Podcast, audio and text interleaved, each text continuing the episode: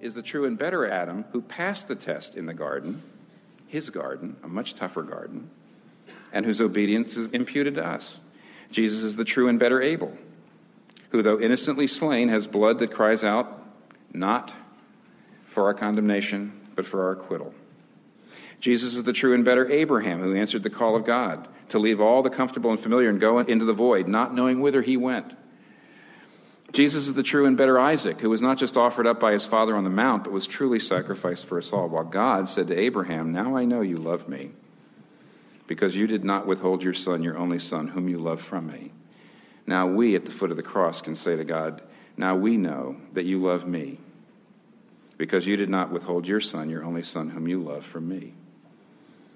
Jesus is the true and better Jacob, who wrestled and took the blow of justice we deserve, so we, like Jacob, only receive the wounds of grace that wake us up and discipline us.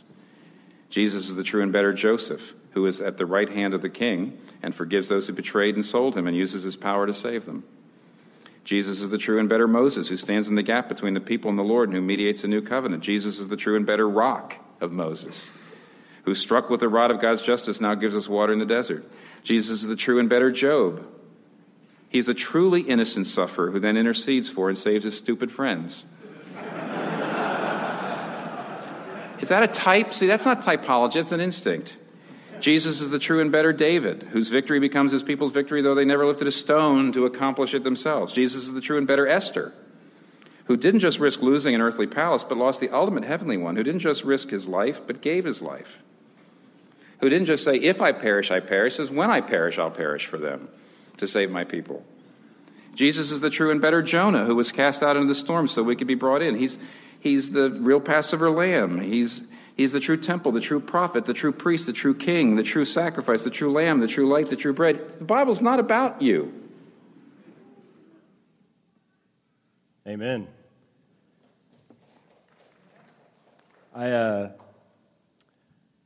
talked to Logan before the service um, about this, and it was actually middle middle of this week. And some tradition, uh, you know, churches will will have a video like that, or they'll have a pre-sermon, rather, more traditional sense, um, to where somebody might give like an eight to ten minute sermon before the, the the preacher gets up there and delivers the word. And so, you know, that video is up there, and, it, and I told Logan, it's almost like I just want to go up there and say, refer to that, and then just walk off the stage in a sense. So. Uh, no, but thank you so much for being here with us. Um, obviously, I'm not Pastor Heath Marion. Um, my name is Gary Johnson. I'm over the, over the college ministry here. Uh, you know, again, you know, we were in the sound booth earlier this morning, and they were, you know, asking if they would like me to have anything else on there uh, as far as my accolades go. And I was like, what, what is an accolade? So I didn't really understand at first, but I realized that it's, you know, if you got a degree, you put your degree up there. And so um, as he said that, even though I was laughing, in the back of my mind, I was starting to, to doubt. I was starting to feel a little inadequate. Um, like I didn't, like, I, you know, am I really going to get up on this stage and, and proclaim God's word? Like, do I really have the accolades? Right? I think that's kind of a, a sort of fear or doubt that we've all experienced um, at one point or another. And this message this morning is going to be kind of talking about that in a sense. Um, first of all, I want to say awesome uh, worship this morning. Um, we're, we're, blessed to have Logan, the band, up here. Man, they, since I've been here, it seems like we've had pretty much the same crew, and you know it's it's been awesome. And so, leading worship in a in a uh, songs that sing about Jesus, about God, about who He is, and kind of like that video that says the Bible is about Jesus. You know, it's not about us. In the same way our worship should be, it should be about Jesus. It should be about God and not us. So it's great that we, are, we have the privilege to be led by Logan in worship. So um, without further ado, I want to ask a couple questions before we, we really dive into the text. But I want to ask you one, as a believer, maybe a more established believer, a more veteran Christian, if you will. Uh, for those of us in here that may have been in the you know, faith for a little bit longer, I want to ask how do you grow in your faith? How do you pursue discipleship? What is it that you go to in order to know God more? And in the same token, I want to ask anybody that's a believer if you were to lead someone to Christ, if you were to tell somebody of Jesus and deliver the gospel, and then they, you know, they, they have the experience of salvation, they're now regenerate, they're a believer in the body of Christ, what do you tell them to do next? What do you tell that newborn believer? What do you say if I'm a new, if I'm a new you know, believer in Christ and I just accepted Jesus as my personal Savior? I've, I've seen my sin and realize that I need a Savior to, to, to, provide that justification. What do you tell me? Gary, you need to this, this, and this. You know, and so you can kind of in your head, you might start making a list um, of, of what it might be that we would do. And so that's kind of going to be where we're at in our text this morning. Uh, is, and you can go and start turning there, is Revelation chapter 2. Um, I, I, feel like if I say Revelation, um, kind of like this morning when I gave them the, the scripture to put up on the, the uh, what is that thing called? The, the, the thing, um, the whatchamacallit, the thingamajig. Anyway, um, you know, Jason I said, I think it was Jason said something like, "Oh, Revelation," and I was like, "Yeah, The Walking Dead, Apocalypse," you know, like all this crazy stuff. But no, we are not going to talk about uh, any of the uh, some of that stuff that you know you probably have a lot of questions about that I don't have any answers or you know would even try to guess. Um, but uh, what we will talk is about chapter two, verses one through five. So if you would, please stand for the reading of God's word.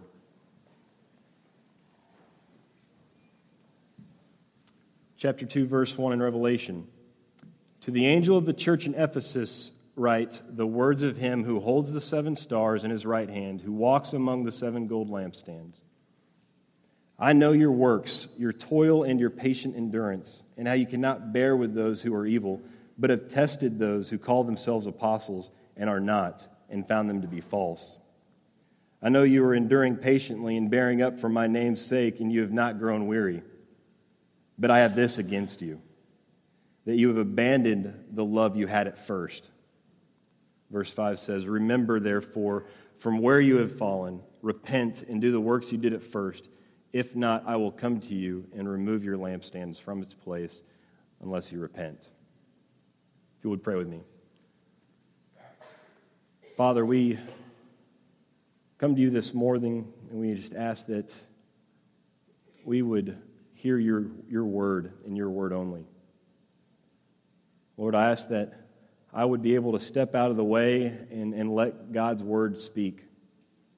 Lord, I pray for the people in this room, for myself, for, for anybody, as, this, as we hear this message, that our hearts would be softened and willing to accept in order to apply and carry this out, Lord. Father, I just thank you so much for this church. Thank you so much for all that you've given us and blessed us with. Lord, I just ask that you'd be with us for the rest of this day, and it's in your Son's name we pray. You may be seated. Awesome. So, so I asked those questions, and I want you to keep those in the back of your mind as we kind of walk through the, the, the message today and we, we dive into the text, um, because I think we're going we're gonna come to the answer um, as we conclude. Um, and so, reverting back to our passage in Revelation chapter 2, verses 1 through 5, um, to kind of give you an idea of what we're dealing with here, um, it's John is the author, right? And so, Jesus has just come in and totally freaked him out. Okay, he's like out of nowhere, and John is just scared for his life in a sense. And so, you know, he tells him to, you know, hey, it's all right, it's me, it's, it's Jesus. But I, what I want you to do is I want you to write letters to these seven churches.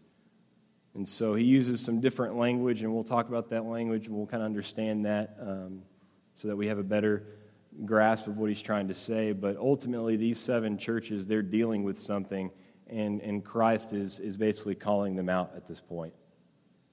They're still churches, they're still bodies of, of believers, right? But there's something that they're dealing with. And so, before we walk through those five verses, first I want to talk about the, the church that he's writing to this particular church that we're going to be talking about, the church of Ephesus. Now, if you, if you know anything about Ephesus or the Ephesians, you know there's a book that Paul wrote, an epistle, a letter to the Ephesians. We see them, excuse me, in, in the book of Acts a couple of times being mentioned.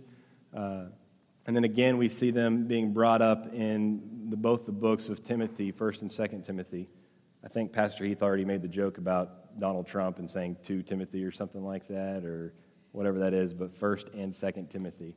Um, and so I want to talk about what the Ephesians church, what the, the church in Ephesus looked like. What, like, were they a healthy church? Were they doing the will of God? And so um, you don't have to turn with me. I'll kind of be running through to give a little bit of a background. But um, let's first start with just the epistle itself, the, the book of Ephesians, the letter that Paul writes. You know, he starts in there and he calls the Ephesian saints faithful in Christ Jesus. Okay, so he calls them and says basically they're, they're, they're doing their job as believers. They are loving Christ, they, they, are, they are staying strong in the faith. Um, he's heard of their love, not only for Jesus, but they're also their love for the saints. So they've got this brotherly love about them too.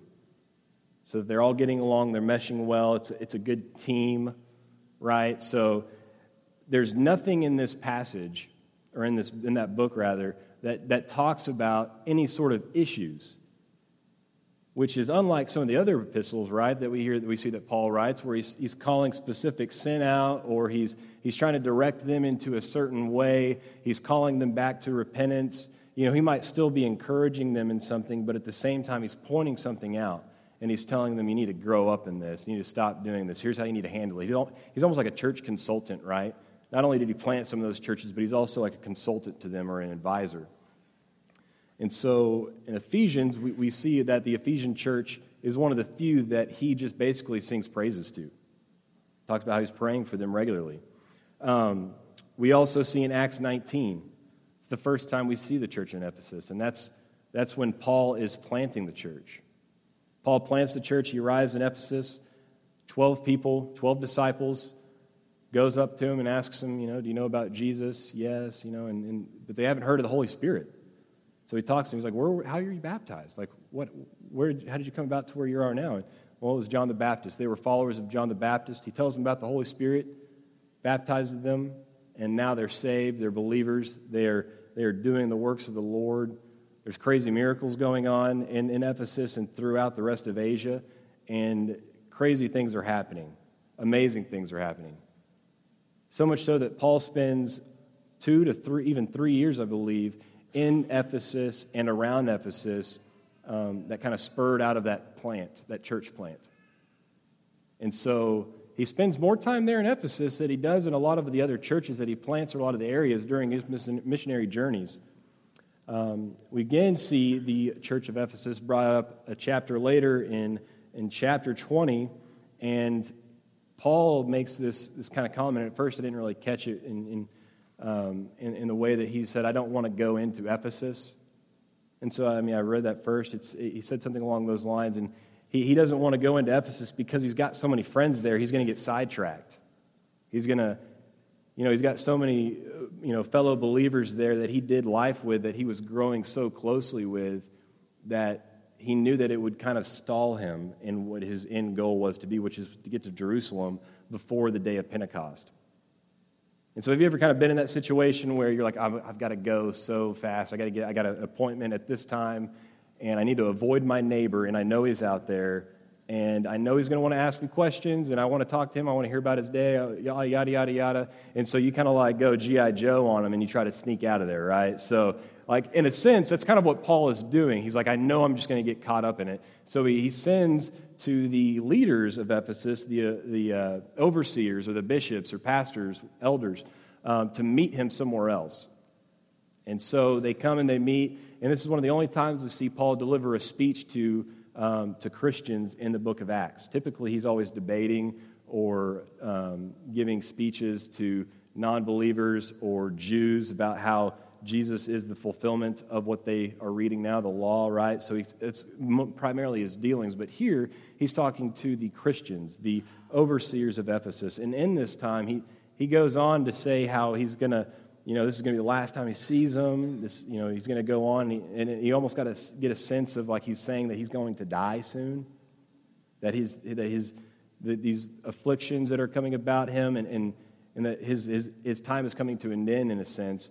And, you know, at the end of that, they, they begin to cry and they weep, and there's like tears, there's there's kissing, which was okay then um, for men to do, and you know, just the leaders is different. Um, and so there's this sort of sadness and love and this connection. You can see this bond with these men that have done life together, and now they're, they're, they're not going to be able to see each other ever again. So there's this goodbye. But during that, that, that session that he gives to these elders, that goodbye, that, that, last, that last sermon, if, it, if you will, um, he tells them something that's kind of doesn't, you know, we wouldn't really expect. He warns them almost to say like he's prophesying or he knows something's coming up later on. He tells them to, to be careful, to, to watch out for the wolves dressed as sheep, right? So, what is he talking about there?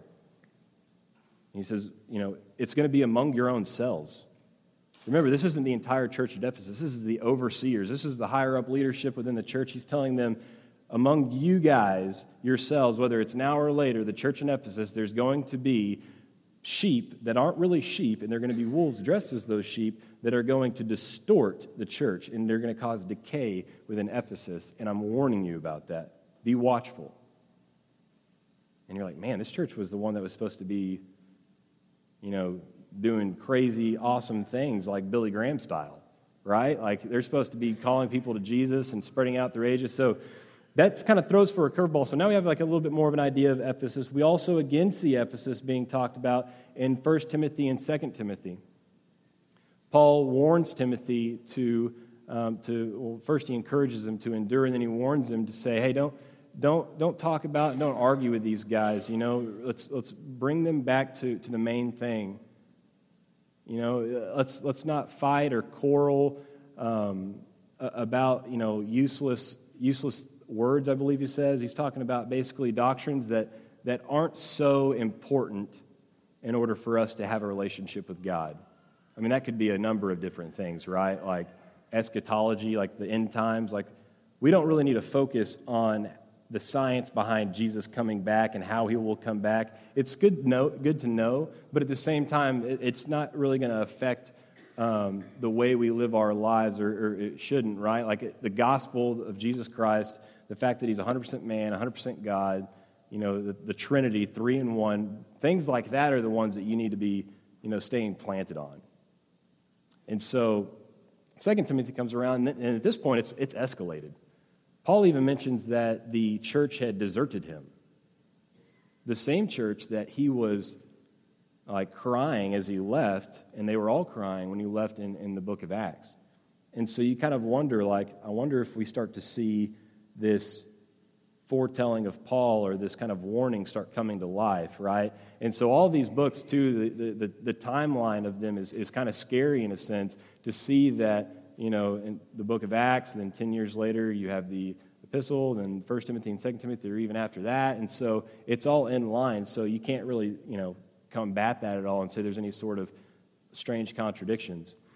So now we have Ephesus. We know what they're all about. We know where they've been and where they are now. And let's go ahead and dive into our text. So remember, Revelation chapter 2, verses 1 through 5. So the first verse To the angel of the church in Ephesus, write the words of him who holds the seven stars in his right hand and who walks among the seven golden lampstands. So, first of all, what are the angel? What is the angel of the church in Ephesus?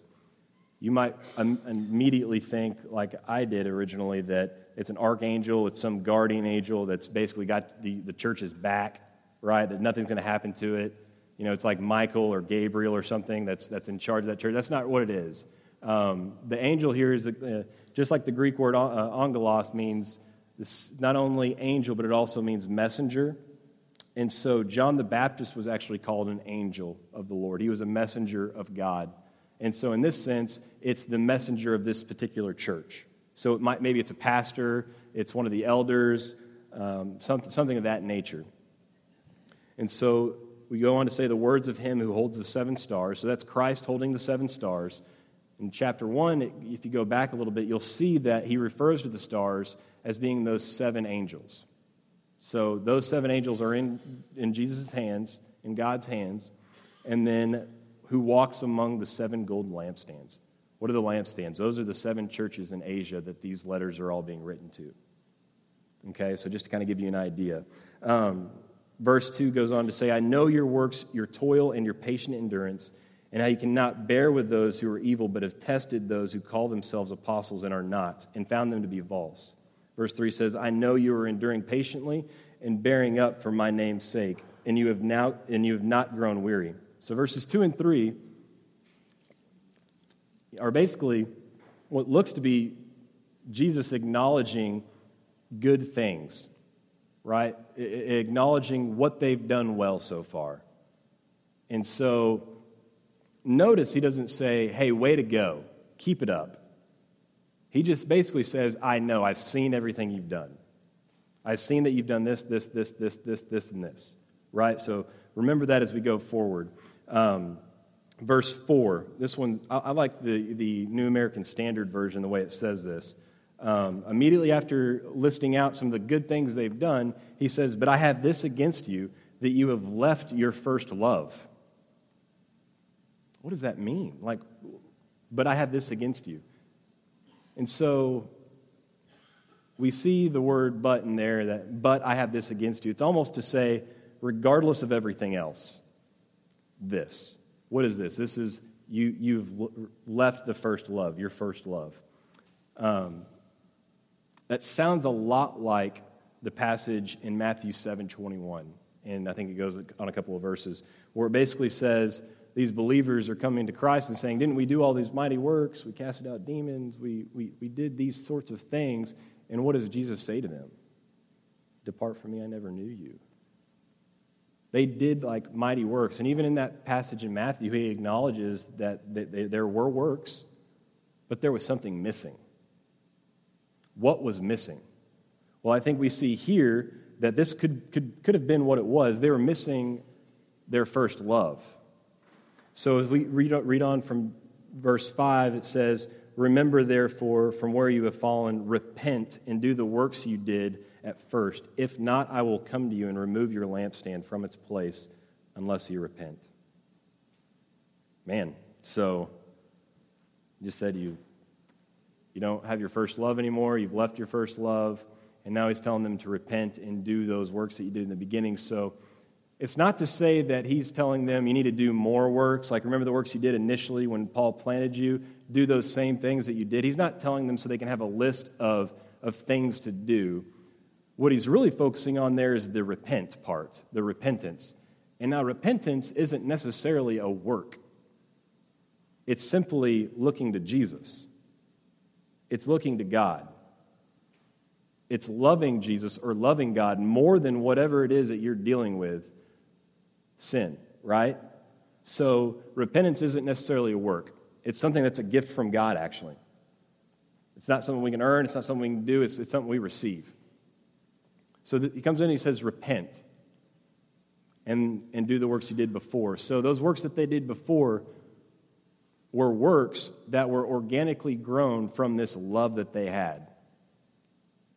Christ wants their heart, and he wants the true works that kind of naturally flow from their heart, not just works without love. And so that's kind of where we're going to be sitting today. Two, uh, chapter 2, verses 1 through 5, we see this idea of a powerhouse church, this church in Ephesus that grew exponentially, that Paul said amazing things about, and then slowly we see it start to take a turn for the worse. So, excuse me, I got to drink, drink of water like every three minutes up here. I just get parched. So, but with this, we see that the church of Ephesus, powerhouse church, is now starting to take a turn for the worse. And we see that it's because of the first love, they've forgotten it.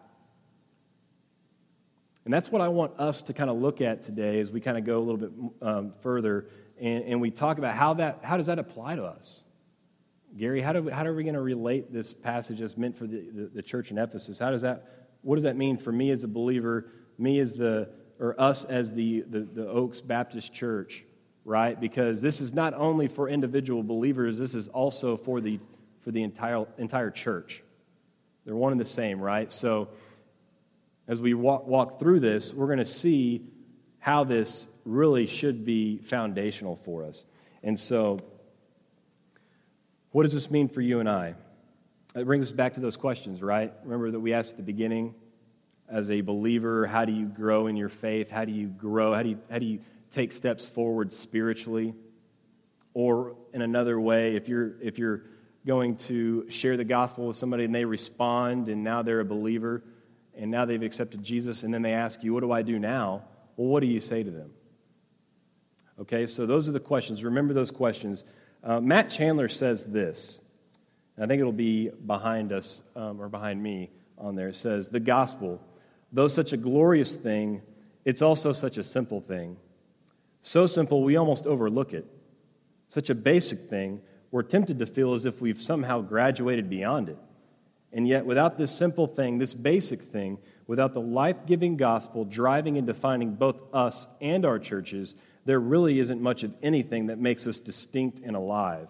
Nothing that our people, groups, and organizations aren't already doing. Wow, so he says it really well there. Matt Chandler, he's a, a pastor here in the DFW, the Village Church, He's the president of Acts 29, a um, parachurch ministry. He goes out and plants churches, helps churches, um, provides, you know, education, things like that. So here he says basically the gospel, if it's not somehow within the core of your church or within the core of your daily life as a believer, then you're not doing it right. That sounds like that's what Ephesus' problem was. They forgot their first love. So we need to realize that the gospel isn't just some word that sounds kind of cliche. It's not just good news for the non believer, but it's foundational for us as established believers or just believers or whatever you want to say. I don't really think there's levels of, of Christians. I mean, you do have some with a little more yoke, I guess is what they say, but at the end of the day, you know, we all need Christ just as much as the next person. Right? So, the gospel, the love of Christ, Jesus ultimately, Christ, has to be focal in our everyday lives. It has to be the thing we stand on. It makes or breaks us. Funny thing is, is it never it never will break us. It's only going to make us because with it we're able to stand in front of God and He's able to look at us and say, "Come on in." Right? So the gospel can't be something we forget. You know, I said we say the gospel a lot, or I say the gospel a lot. I've got friends where, you know, we use that word sometimes, and we can get to the point where it does sound cliche and it almost loses its value. So I want to read some passages that talk about what the gospel is, basically, who Jesus is, what, what it means for us. And so you don't have to turn because I'm going to go pretty quickly. Um, but if you want to write these down, feel free. So in Romans 5 8, God shows his love for us in that while we were still sinners, Christ died for us. 2 Corinthians 5 21, for our sake, he made, he made him to be no sin who knew no sin, so that in him we might become the righteousness of God. Ephesians 2 4 through 5.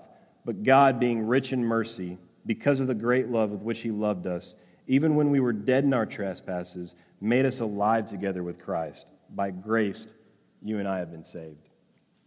1 Peter 2 22 through 25. Jesus committed no sin, neither was deceit found in his mouth. When he was reviled, he did not revile in return. When he suffered, he did not threaten, but continued entrusting himself to, who, to him who judges justly.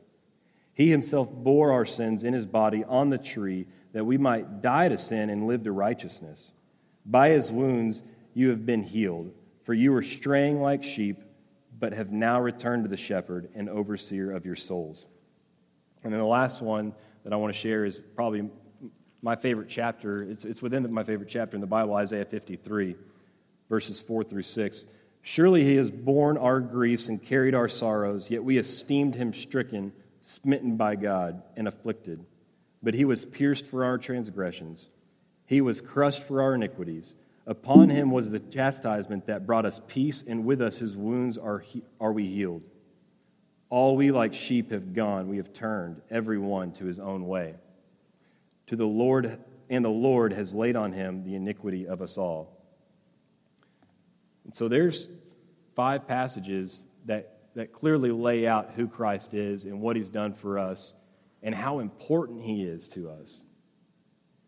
See, I think oftentimes we view this gospel, this, this news of Jesus, in a sense of like it's like an ace up a preacher's sleeve that he brings out at the very end of a message, and that's the only time we hear it.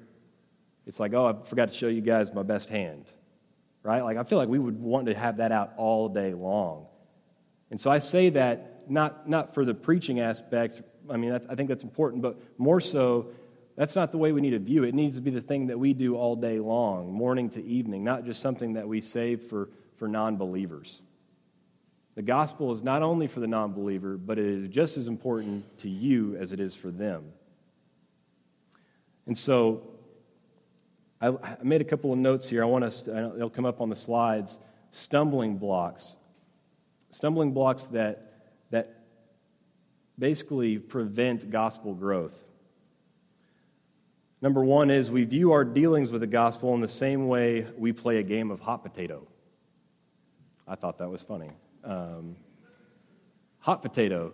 What, like, what in the world? So, hot potato, we know how that game goes. I've actually never played it. I'm never going to play it. That sounds so strange to want to play that game, but people do. Um, it's this idea that you got to get rid of it as soon as you can. It's, it's super hot. It's, you don't want to touch it. You don't want to keep it that long. In the same way, I think that we treat the gospel this way. Not, in, not maybe not on purpose, but we hear the gospel, we're saved, and now we think that's only for new believers, or not believers, I'm sorry, that we just need to give to them. Oh, I got it. Now I got to pass it on. And that's all I got to do with it. The second thing is the gospel is seen as a diving board with the chief goal of jumping into the pool of Christianity. You see, the, the gospel is basically the doorway that you walk through and then after you've walked through that door, you can shut it, and then you're into this entire room of Christians, and now you got to do other stuff. Right? Like that's so wrong. Like that's not what it that's not what it's there for. That's a that that second point is part of a quote from J.D. Greear, who's the pastor up of a church in um, North Carolina, uh, and he goes on to say that you know the gospel isn't the diving board; it's the pool itself. It's what, like, we have to be consumed with the love of Christ and consumed with the fact that we need Him. If you're not constantly looking at your sin and saying that you need Jesus,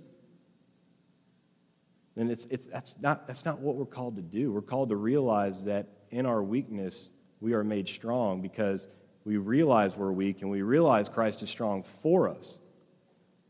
By the way, that's, that's humility. Humility isn't not wanting to acknowledge that you're good at something, it's acknowledging the fact that you need Christ.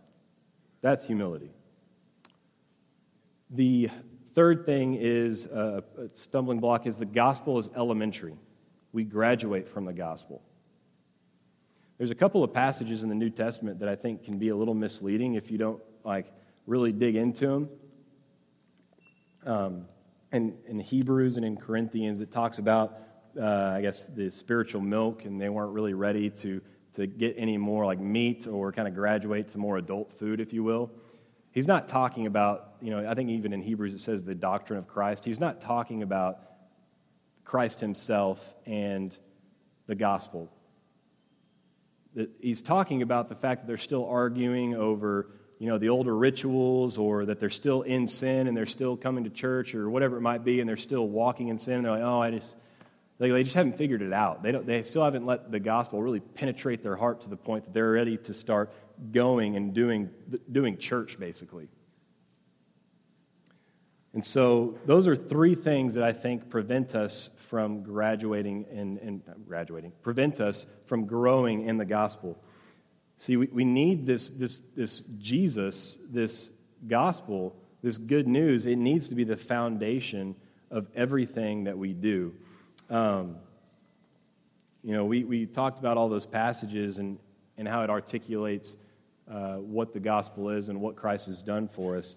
You know, I think through those we learn that our love uh, for Christ has to be the foundational source, the ultimate motivation that empowers the way we live our lives. You know, I asked that question how do you seek growth? How do you advise a new believer in Jesus like, what do you do next? You know, I think sometimes we, you know, you hear of, of individuals, you know, I know I went to Dallas Baptist University, so I was, you know, it was basically a church camp on steroids, you know, five days or seven days a week, I guess. Um, and everybody there was, you know, it's, let's just talk about the Word of God, but then you'd run into other people, and like I, I, I still struggled whether or not I was even saved sometimes till I was 22 because I didn't really know the gospel very well until it finally hit me. I was like, oh, this is important. I need it. This isn't just for when I believed at church camp when I was 15. Like, this is for every day. Well, there, there were also those that were like so focused on the gifts of God, you know, spiritual gifts, or maybe even miraculous gifts. You know, I don't, I don't want to get into where you stand on the gifts if they're even still around. That's, I'm not really into that, like having that discussion. But the fact that they look to those as a way of furthering along their, their walk with God, or if you're, if you're like others where, like, like me, even where you go to theology and you want to learn as much as you can because you think that's just going to help you grow. Like, it's all that you can do. Or maybe it's you want to become a member of the church. You want to join a small group. You want to do this, this, this. That's how you think you're going to grow in, in, your, in your spiritual walk with God. Now, those are all amazing things. Like, we need those things, but we need to remember that first comes Christ, and then those things come in order to stir our affections for Christ. We learn theology because learning theology and learning more about God helps us love God more and what He's done for us. We, we gather with our fellow believers because gathering with our fellow believers and worshiping together and confessing our sins and sharing in our burdens, we're able to point each other back to Christ and preach each other, preach to each one another the gospel. The gifts are meant to point to Christ. They're meant to authenticate Christ and what he did. You see, so the gospel is foundational. Only when you truly appreciate what Christ has done, and not just upon conversion, are we then able to carry out our God given ministry to this world. You have to appreciate it, kind of like Chick fil A, like it's my pleasure to like help you out. Part of the reason I think they're so successful is the fact that whenever you get help there, it's like they're smiling the entire time. Whereas if you go anywhere else, it's like, it's like they're, they're at their job and they're just like, oh my gosh, like here's your food, just leave. You know, they, they are joyful about it. That's what I love about Chick fil A. I don't know if about y'all, I try, to get, I try to get them to say my pleasure as many times as I can. That might be mean, but they are so nice. I love them. And, and I think in the same way, that that's probably, I haven't done any research on that, that might be their, their whole philosophy there is that out of pleasure do we serve you. In the same way that we're supposed to serve Christ, out of pleasure. Um, and so, as we get ready to close here, um, I want to ask some questions and, and, and remind us of, of why Christ is something that we need to look to. Um, are you struggling? Are you dealing with something in your life right now that you just you're having a hard time? Maybe it's insecurities. Maybe it's some sort of habitual sin.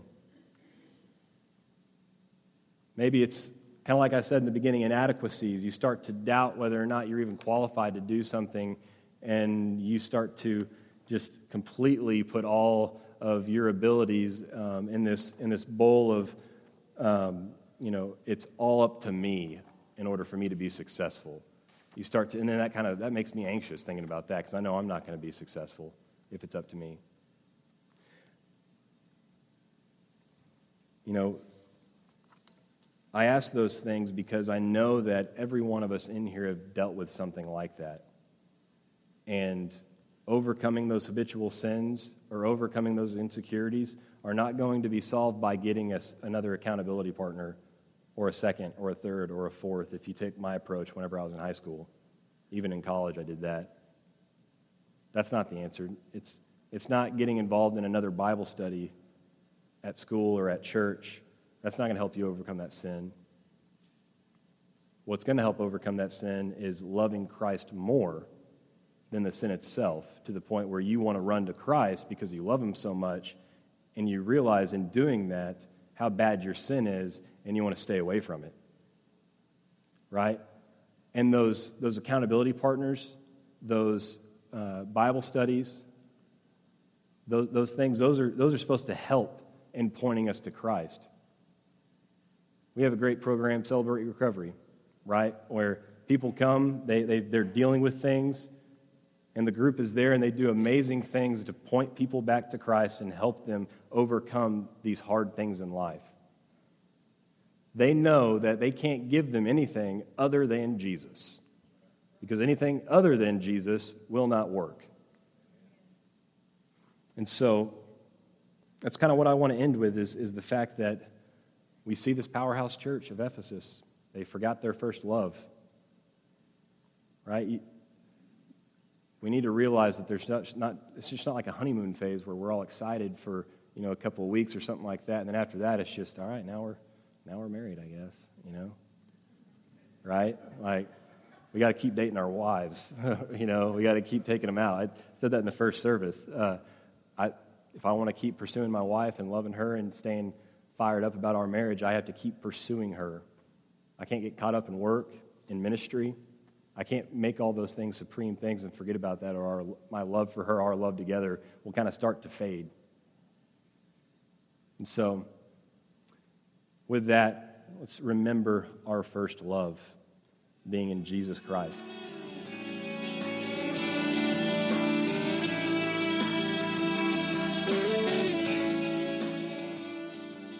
Thanks for listening to the Oaks Cast.